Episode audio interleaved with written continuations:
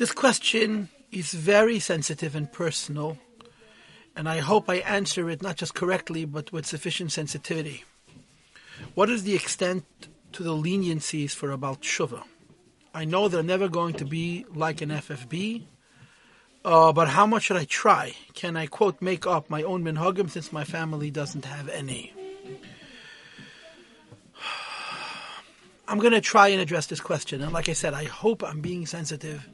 And if I'm being offensive, I really apologize because I don't mean to be. I think there's two classes in Balchuva. The Balchuvas who had a chance to go to yeshiva and the Balchuvas who did not have a chance to go to yeshiva. And I think the difference is night and day. Even if a Balchuva spent as little as three months in a yeshiva, both for boys and for girls, um, they have a whole different sense of what Yiddishkeit is than people who haven't had that opportunity. What I mean is, what you learn by being in yeshiva is that Yiddishkeit is not just a bunch of things that we do. It's a way of life. It, it's totally consuming. And the yeshiva experience envelops the person and gives them that experience. So I'm going to make an assumption that the one asking this question did not have an opportunity to learn in a yeshiva, because I think a Baal Tshuva who has is really no different than an FFB. He may have a problem pronouncing Yiddish and Hebrew words. For example, he may lack certain knowledge. Uh, but I must tell you that BTs have distinct advantages over FFBs. I mean, I know adult men who learned Hebrew when they were 21 years old and got smicha by the time they were 24 or 25, and are as learned as boys who spent their entire life learning in yeshiva. Uh, it's upsetting and disturbing and wrong, but a fact.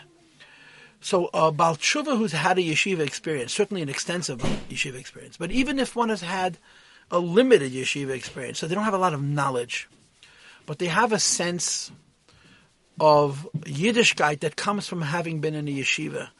I don't think that this is my opinion that this question applies to them. In other words, uh, a Baal Tshuva is learned in a yeshiva in terms of how he or she lives his life or her life, really is empowered to be as principled and as uh, uncompromising as uh, anybody who's been frum his whole life. It, it, there are aspects of it that are hard. The hardest part of being a Balchuva, I think, without question, the hardest part of being a Balchuva is not a religious issue. It's not having family. It's not having support. It's not having a mother and a father that understand your way of life in many cases. and this is true uh, no matter how many years you spend in yeshiva, it's one of the great pains of first generation Ba'alei Teshuva.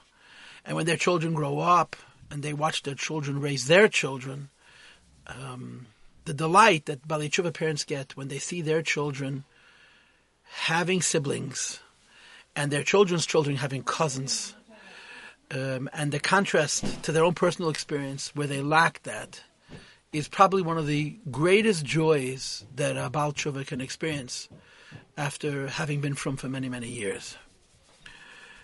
So this is the first part of my answer to your question. In short, a Baal who's been to a yeshiva even for a short time uh, really is empowered to embrace Yiddishkeit without compromise. Um, what I'm really trying to say is that even if you're already older, and even if you're married, if you could take off a short period of time, a month, six weeks, three months, and go learn in a yeshiva, it'll change your life. Even if you go as a couple, the yeshiva experience has no equal in terms of making a person appreciate the totality of Judaism, how it embraces you, how you become one with it.